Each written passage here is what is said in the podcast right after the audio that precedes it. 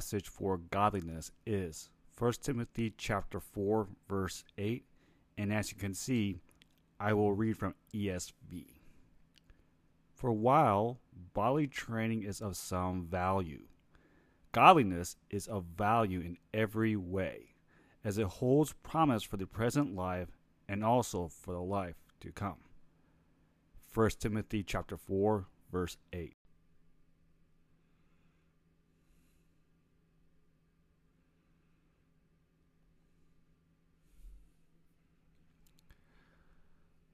We are continuing onward with godliness. Last few audios I spent a lengthy time talked about godliness is wanting to be pure. About that I said holiness is not an option. It's impossible to live for the world and God because down that road of living for the world and God will put you on the broad way your conscience is in danger of being seared. Once your conscience is seared, then you lose your salvation. And one of the verses we read from, Second Peter chapter 1, verses 8 and 10 says, For if these things be in you and abound, they make you, and ye shall neither be barren nor unfruitful in the knowledge of our Lord Jesus Christ. But he that lacketh these things is blind and cannot see afar off and hath forgotten that he was purged from his old sins. Wherefore, rather, brother, give diligence to make your calling election sure. For ye do these things, you shall never fall. So, what that is saying, along with what I am saying about being holy, is that again, holiness is not an option. It's impossible to live the. It is impossible for us to live for the world and for God if we are still living for the world, then we need to ask ourselves, are we saved? You know, when we become born again, there should be something different about us. And we should be growing spiritually daily with word and in prayer. Part of being born again is that we are a new creature. We have a new spirit within us. The Spirit bear witness with my spirit that I'm a child of God. Within our fleshly hearts, we have the Spirit of truth that will guide us and instruct us. Now, in 1 Timothy chapter 4 verse 8, we've been focusing on the godliness part, where godliness is of value in every way as it holds promise for the present life. Well, those who have been born again has the Spirit. We have life. And our names are written in the book of life. And on the day of Christ, Christ will complete the work that he started in us via the Holy Spirit. And when Christ establishes kingdom on earth, that is what Paul talks about the life that is to come. So when we talked about godliness is holy, one of the verses that I read from was from Hebrews, Hebrews chapter 9.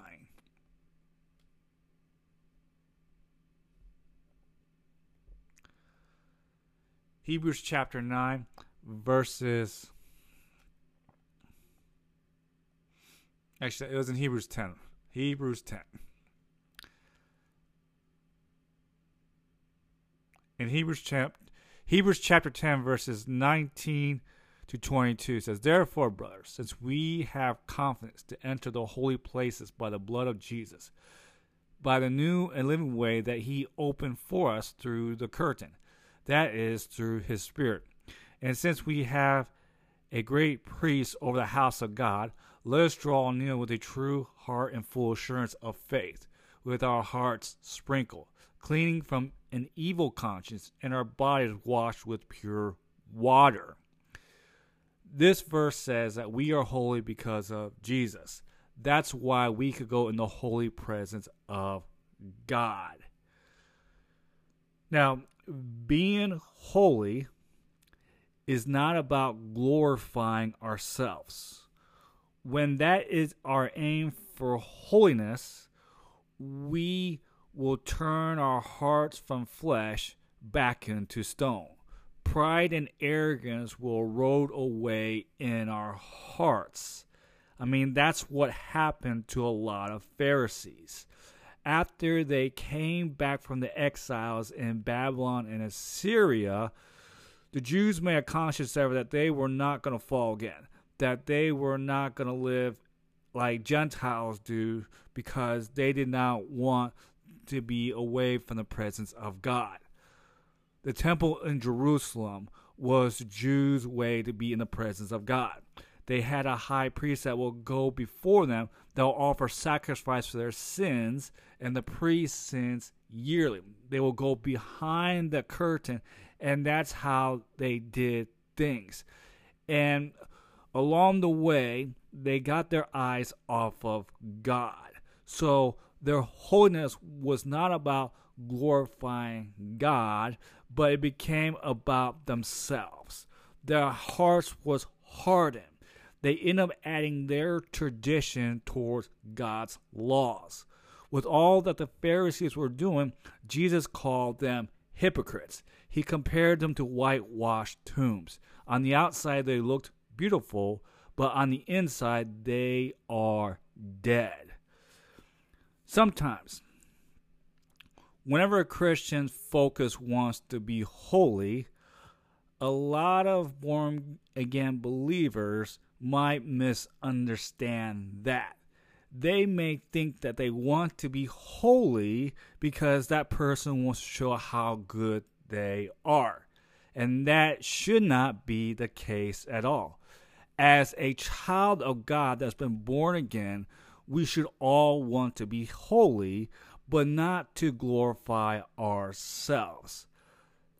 Now, this is taking us into the next part of godliness is. Godliness, along with being holy, is to glorify God in all that we do. Let me repeat that or reword that.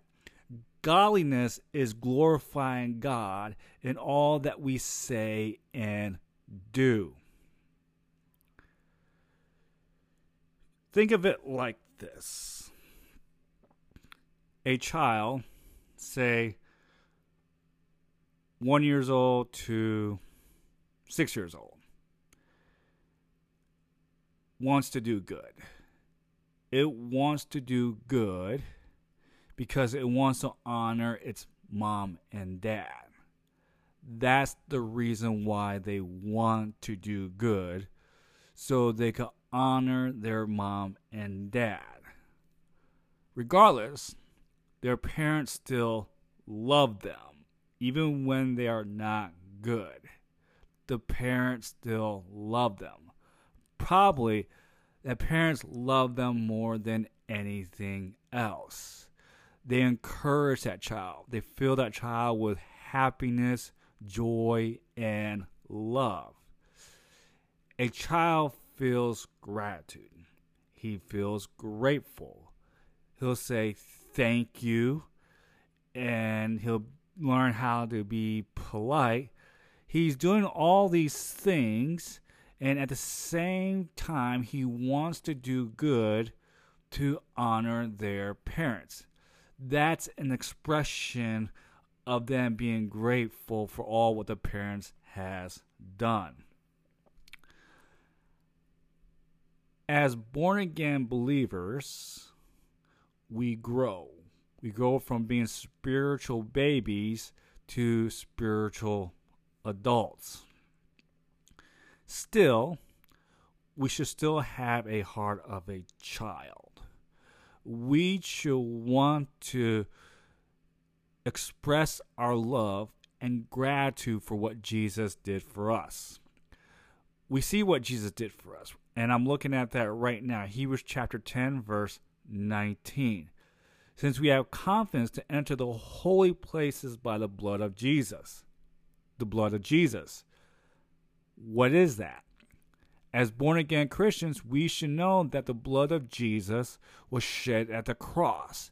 He was perfect he knew no sin. He was willing to come down and live in this earth for 30 plus years. He was willing to live poor.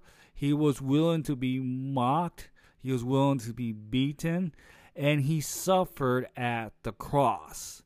His blood was shed on the cross for us. Not because we deserve it, no one in this world deserves to be saved, for we are all sinners that have fallen short of his glory. There is no one righteous in the world, and their acts are equal to dirty and filthy rags. We do not deserve eternal life. We do not deserve God's mercy and grace. But because God so loved us, he was willing to give his only son Jesus that died on the cross for our sins and that veil completely tore, so we are no longer reliant upon a mediator for us to approach God. That by the blood of Jesus we are holy, we can approach God by Him. Amen. Hallelujah. That we could approach God by the blood of Jesus.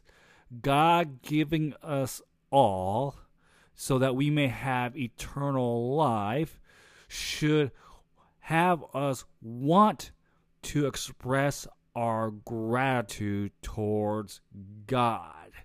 That should have us wanting to glorify God in all that we do. Godliness, along with pursuing holiness, is wanting to glorify God in all that we do. You know, the purpose for our existence is to worship God. Yeah, God knew what He wanted and He knew how He was going to get it. God created man, He gave man free will. He did not want to be worshiped by robots. He did not want us not to have free will because if we did not have free will, he knows that we cannot give him what he wants. What does God want from us? He wants real worship. That's what God wants from us. And we see the Bible testify all that God has done for us that should make us want to give God genuine worship. We look at the law, the Ten Commandments. The Ten Commandments can be summed up into two laws. And that's what Jesus did when he was asked, Which is his greatest commandment in the law? to see how Jesus answered that and to see how the Ten Commandments are summed up to two commandments so we can understand that godliness is wanted to glorify in all that we do, let us go into Matthew, Matthew chapter 22, verses 36 and 40.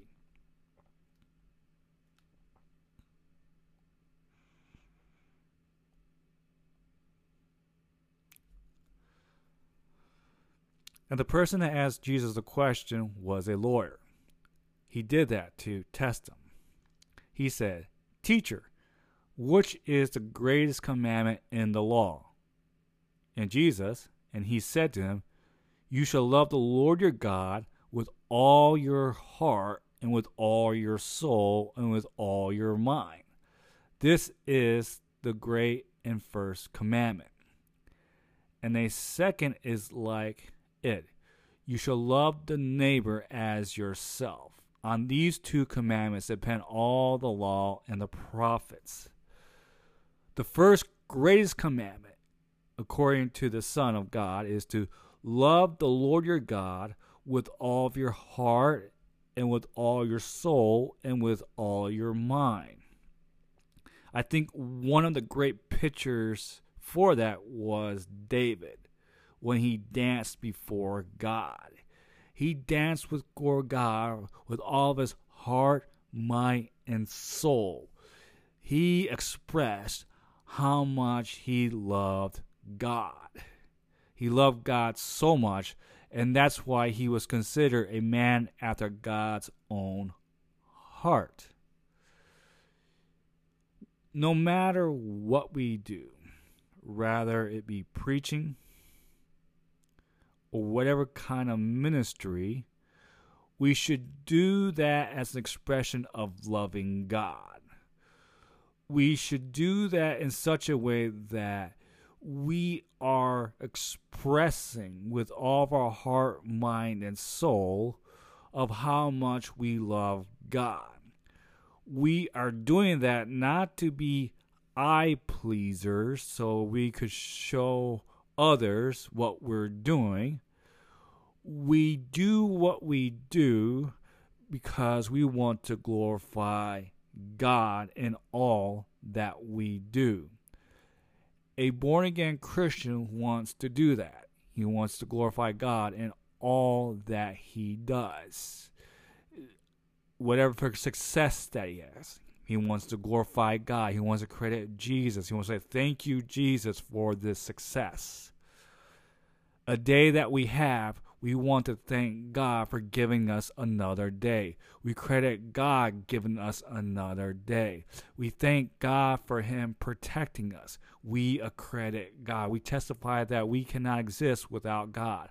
We need Him. We want to glorify God in all that we do, not because God is a dictator and we are under His authority, but because God is a loving Father. Along with His Son Jesus, He loved us so much that He was willing to give Himself, give His Son up on the cross. He died for our sins. He paid for our sins so that we don't have to work for salvation, that we can receive the gift of salvation. We can receive it. We can be saved by grace. We can be filled with His blessings the riches of His mercy and grace. We can have all these things He gives to us willingly. And our hearts just want to express, we want to glorify God in all that we do. Now, I want to close.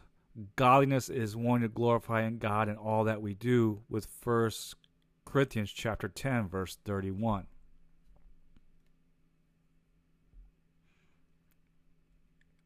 And this is something to remember about godliness is.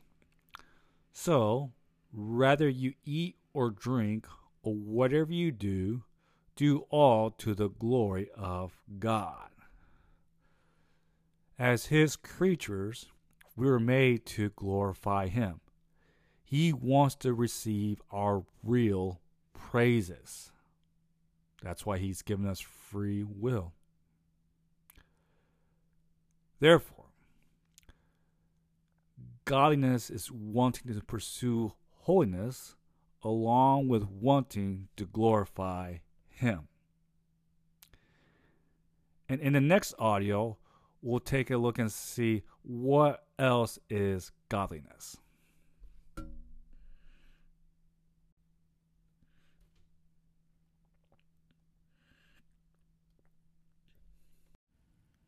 The Revelation podcast is also over at Spotify, YouTube, and Rumble. Over at Spotify, it is the Revelation podcast. Over at YouTube, it is the Patmos channel. And over at Rumble, it is Patmos Island.